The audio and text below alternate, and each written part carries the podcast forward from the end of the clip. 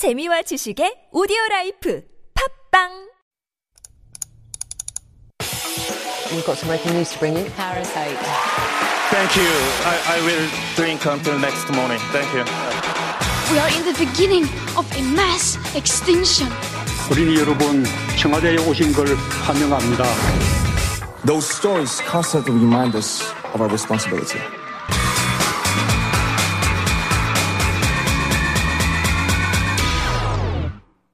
It is time for All Abuzz, where we usually dive into a few of the week's hottest issues. But I have to say, looking at the issues that we're going to be talking about today, it's more, I feel, almost on the periphery of the hottest issues. They weren't the hottest issues, but sometimes you also want to focus on the kind of outlying issues and see how they kind of reflect on Korean society as well.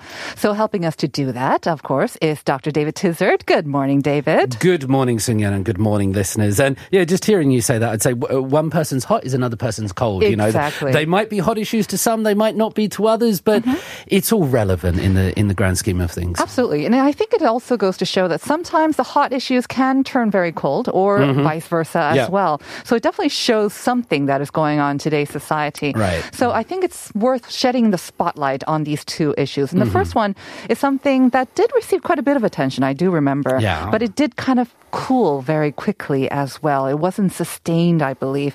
We're talking about what happened in the National Assembly. So on July 5th, the politician Yong Hye-in of the Basic Income Party, she brought her 2-month-old son to her workplace. And photos of this went viral. You know, we're used to seeing politicians doing various political symbols, whether it's wearing masks or rainbow masks or whatever they might be doing. But this one sort of garnered attention because there was this woman politician standing there at work doing her job, but with her 2-month-old son in her hand. And this sort of brought a lot of attention, and there was a reason for it, because they're trying to get a bill passed through the National Assembly into South Korean law that would allow a lawmaker to enter a plenary session to go to work with their child because their child might need breastfeeding, might need nursing, for whatever reason. Right. But at the moment, they're not able to do that. So it was sort of a symbolic picture, but there's also a deeper underlying law that South Korean people are trying to address here. Right.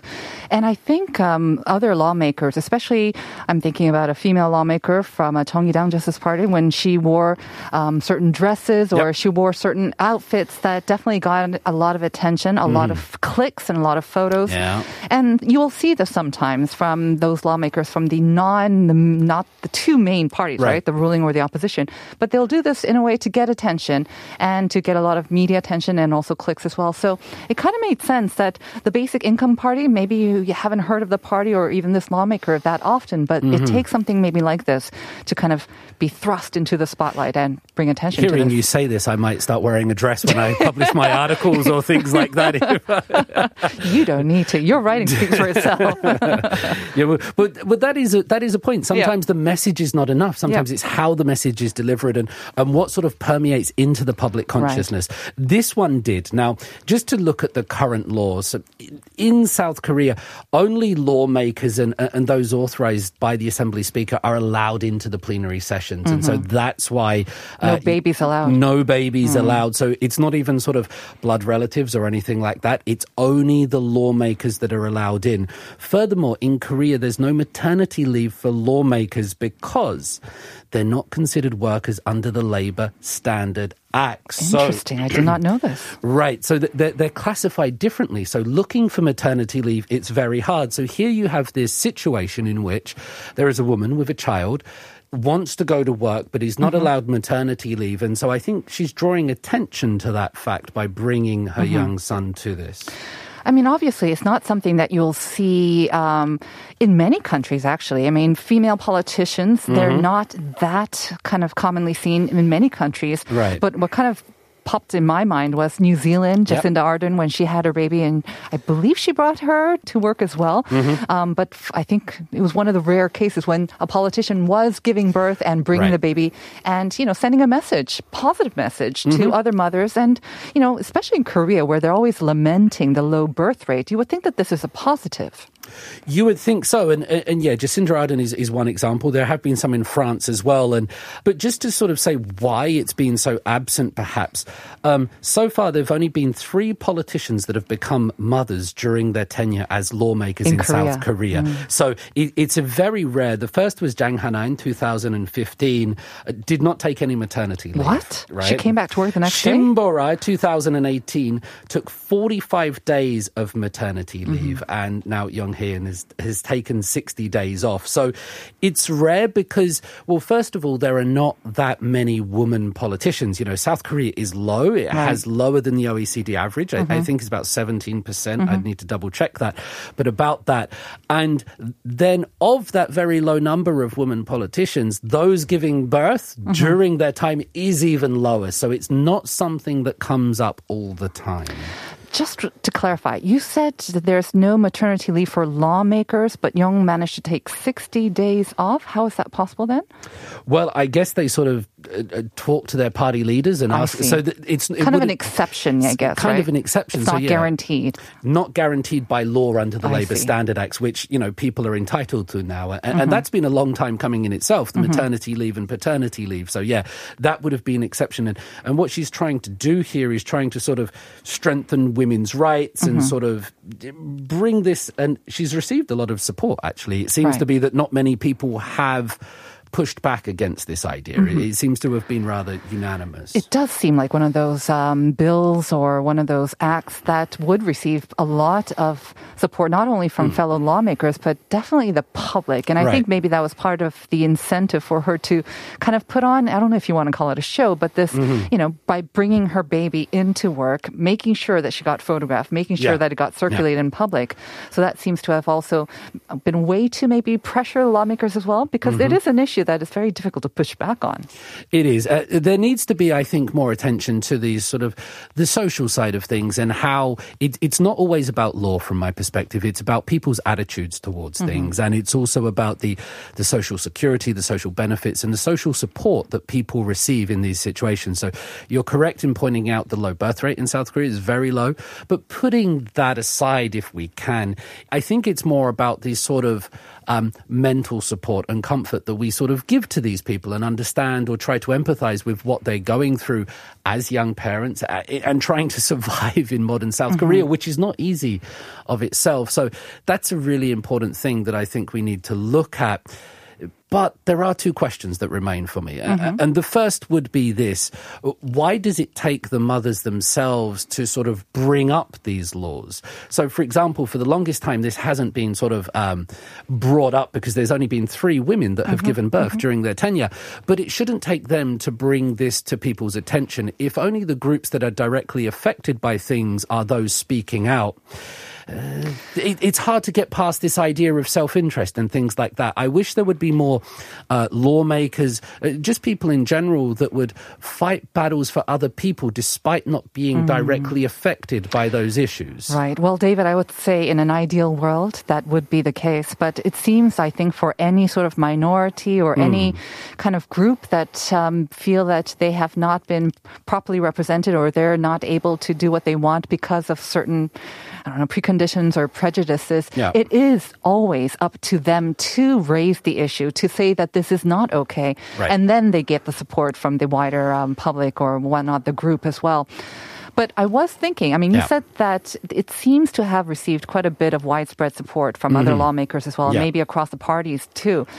But we have also seen in today's society, whether it's related to this or maybe an Olympian's short hair, and I don't want to go too much into that, but there have been sometimes allegations from men saying that this is actually reverse discrimination and that maybe that women are asking for preferential treatment as well. I know it's a big topic and I don't want to kind of mesh it all in, but I'm sure there were some people who are opposed to this and saying, why should she be able to bring a baby to work? It's not the proper place to bring a baby. And maybe she's asking for preferential treatment. I understand all those voices and congratulations to Ansan on winning 3 medals and all the other Olympians that have done that. It's been fantastic. Now, I just finished a huge course teaching Korean gender and society, as you probably know. And the conversations and around these issues are generally so sort of informed, respectful and things like that. Sometimes I think in the media there's this tendency to amplify sort of minority voices, right, in society. Right. It makes the situation even worse. I mean, there are ways that we could push back on this. For example, we're here working at the moment. We have sort of writers, producers, yourself, myself. Would it be okay, for example, if we had our children in here? And is this only for lawmakers? Does it also apply if you're working in a convenience store? Mm-hmm. Does it apply if you're working in the media? Does it apply if you're working in academia and you're going to a lecture hall? Where and when are the limits of this? And does it only apply to politicians? And if so, why or why not? So we can get stuck on sort of internet gender wars, but I think there's a broader question of who and when this law should apply to, if at all. I think that's a more important discussion to be had in this. And in a way, lawmakers, they are representatives of the public, are they not? They have been voted into office by the public, and so they represent the public. And so when we see these lawmakers and what treatment they received in the National Assembly as well, you know, I think companies, I think just regular people as well, we learn, we see something from that, and we might be more inclined to apply the same practices that we see in the National Assembly in our society as well, in our daily lives. So it does set an example. It does, and I think it's just trying to create a more mature and respectful conversation around the subject of childbirth, of women's agencies, of women's rights, of maternity and paternity leave. To my mind, they all seem to be improving. And again, there's the question, should we focus on the negative aspects of society, which are real and which do have real effects on people's lives? Or should we look at the progress and the changes that are happening? Because whether the glass is half full or half empty, you know, that really changes one's perspective on the world. Things do seem to be getting better in South Korea in terms of law and also in terms of social attitudes towards parents, towards social security and attitudes. And I think that's a good thing. And like you say, right now, Korea may be lagging behind other OECD nations when it comes to the percentage of female lawmakers, but it is improving. It is on the up. And I think we're also seeing younger female lawmakers as well. So the younger they are, obviously, the higher the chances that they might be pregnant or they might have children. They might be giving birth while they're in office as well. So again, you know, you may say this is only the third case. It's very rare, but it can happen with much more regularity in the future. So, yeah, you have to move in advance, don't you? I completely agree. And things are, I believe, getting better. And let's hope they continue to do so. So, good topic. I mean, something that I hope will not just fade away and cool off and just kind of be lost. I hope this will go through and that we can see also our female politicians enjoying the same rights that many of us, I think, do in maybe the sort of the private sector as well. All right, let's move on to our second topic. And I have to say, this second topic actually scares me a little bit more because I don't know a lot about music, and you know a lot about music. And we're talking about something that's happening in music that's becoming hot.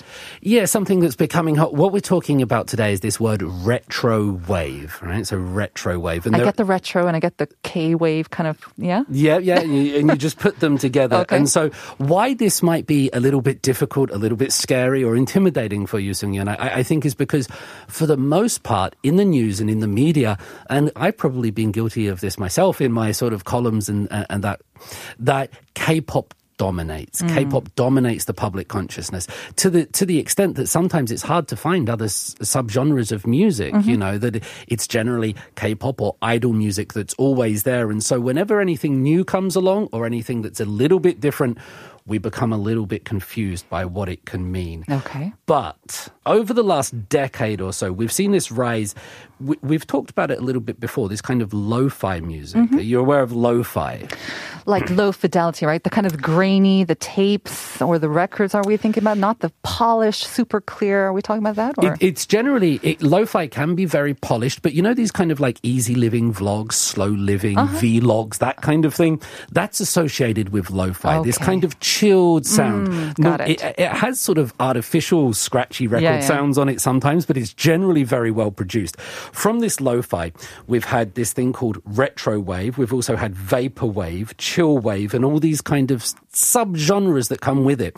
And it becomes this extension of what came before. So before this, it was all about sort of a combination of disco music from the 1970s. So you know what disco music is? That kind of funk guitar with the upstroke, a very bouncy bass. And BTS Butter, maybe? Isn't that kind of disco? That's pretty good. That's a good way of describing it. And you might think of Daft Punk's Get Lucky. Oh, yes. A lot of Daft Punk's music, they were really into this kind of 70s retro sound for their album Discovery and something like that.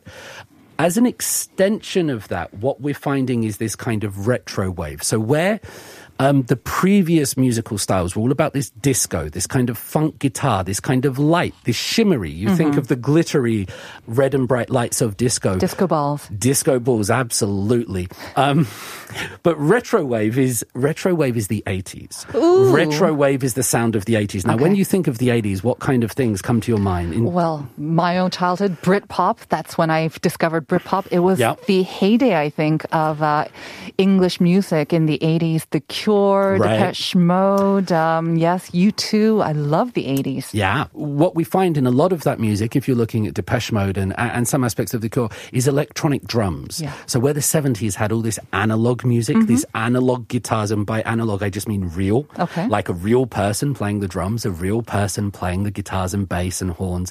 The 80s was more about the electronic, the synth, the digital, right? So imagine, if you can, like a movie from the 80s, which might be something like Terminator. Back to the Future. They all have these digital synth lines, right? So the melodies aren't played by guitars or horns anymore, but they've gone digital. Moreover, the bass is now what you might playing 8th or 16th note. So it's a bit more sort of like do-do-do-do-do-do-do-do. It's more repetitive. It's more pulsating.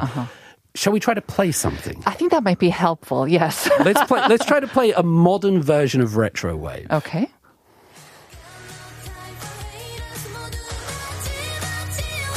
Ooh.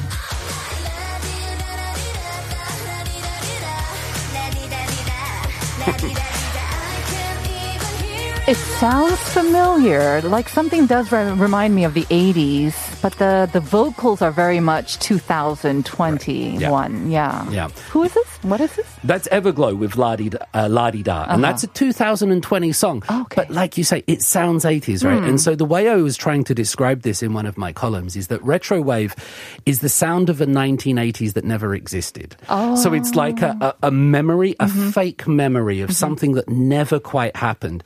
And the question is, why did that sound 80s to you, Sung-yeon? Like you said, I think there was like that bass kind of, you heard a background, that synth kind of sound. That's the beat, and then the synth sound, I think, is what hinted at 80s for me. Right. It's the synth, so it's all digital. Yeah. And it has a pulse, like it's din, din, din, din. It has that sound. And the drums are generally electronic, right? So they have this kind of artificial, fake sound, but there's a lot of melody in it. So when you think of the 80s, it wasn't something that was very simple. What we find in a lot of modern music today, and there's been a great analysis of all the big hits recently that have come out, whether you're looking at sort of music by The Weeknd. Oh, I love The Weeknd. Yeah. Andrew Huang has done this video on YouTube where he looks at all the big hits, whether it's Justin Bieber, Justin Timberlake, and all that, Dua Lipa, Taylor Swift, how they all use this similar one note. They're only using one or two notes in a scale. So you know a musical scale, like the do, re, mi, fa, so that kind of thing. David, I do know the scale, thank you. The one or two notes, though? How can you just use one or two notes? But you just hit this note called a supertonic, and it's the second note in a scale. And if you just keep coming back to that, people are comforted. It's familiar. So the melodies never go very far. Give an example of that. They never stretch and give an example of that. Well, I'm not going to... Like, dee, dee, dee, that'd be a single note, right? That would be a single note. And they're never going to go... They're always going to resolve onto that single note. They're always going to come back and provide this sense of security. The reason I say that is because retrowave doesn't do that. It's all about really sort of more complex melodies. It'll pick through chords and it will do these things called arpeggios. So instead of just playing one or two notes, it will play four or five notes of a chord. And, you know, when you think of 1980s music and that style, there's a lot of notes in it. There's a lot of synth lines, mm-hmm. right? And they will play deliberate melodies that have 4 or 5 notes going up and down. Yeah. When I was listening to Akdong Musicians' mm-hmm. new album, and they use a lot of retro wave on their first 3 tracks on this album, I was looking at an interview with IU, mm-hmm. who sings on it with Lee Soo-hyun. Naka. Uh-huh. Yeah, Naka. Yeah, it's a great song, really addictive. But IU and Lee Soo-hyun both said about this song, it's really hard to sing. It's really hard to sing because the melody doesn't go where just a normal pop melody would go. True. It's complex. It doesn't necessarily always sound like that. Mm-hmm. But when you hear it, you're like, it sounds familiar, but I've never heard it before. And this is this kind of retro wave. So if you're not sure, listeners, like, just to give you examples how it's affecting Korean music, I just spoke about Akmu, mm-hmm. but you'll hear it in Taemin Song. I nearly said Taemong because we've been speaking about birth, right? It's in Taemin Song, Move, SF9's Just On My Way, Luna's Free Somebody. But more in the modern era, Everglow's La-Di-Da that we just heard, Twice's I Can't Stop Me, mm-hmm. Stacey's So Bad, and You Are's A Bit Tipsy, all 2020, 2021 songs, and they're so retro wave. Mm-hmm. You listen to it, you look at the videos, and they've got all this 80s neon glow. It's this new idea mm-hmm. that seems to be affecting the Korean music scene. Well, that's really exciting because I have to say, I mean, I love K-pop, I love BTS, but sometimes it can all sound a little similar, I have to say, especially the ones that get a lot of airwave, right? But when you said retro wave, it was the first time I've heard of it. Akmu, Naka sounds very different, but like you say, there is some element of it that is quite familiar as well. And I love the 80s. I think it's the best music to dance to. Right. So retro wave, where have you been? Well, thank you for introducing that to us as well. More than welcome. You think it'll catch on in a bigger way? I mean, a lot of the songs and artists that you mentioned, they are quite big. I mean, do you think it'll be a bigger thing coming? I think it will continue for the next one. It's already been a thing, right? Okay. So it's just affecting the Korean music scene now. I think it will be there for another 1 or 2 years, and then the next cool thing. Maybe the 90s guitars will come back next, if we're going chronologically, maybe. All right. Sounds exciting. I can't wait for it. So thank you, David, for those 2 really interesting topics, and especially retro wave is something that I got to check out as well. And perhaps our listeners can check it out as well. We're going to leave you with Stacey's So Bad. That's another example of retro wave, I believe. So please enjoy. Thank you, David. We'll see you next time. Bye-bye. And we'll be back next time with more Life Abroad. Bye, everyone.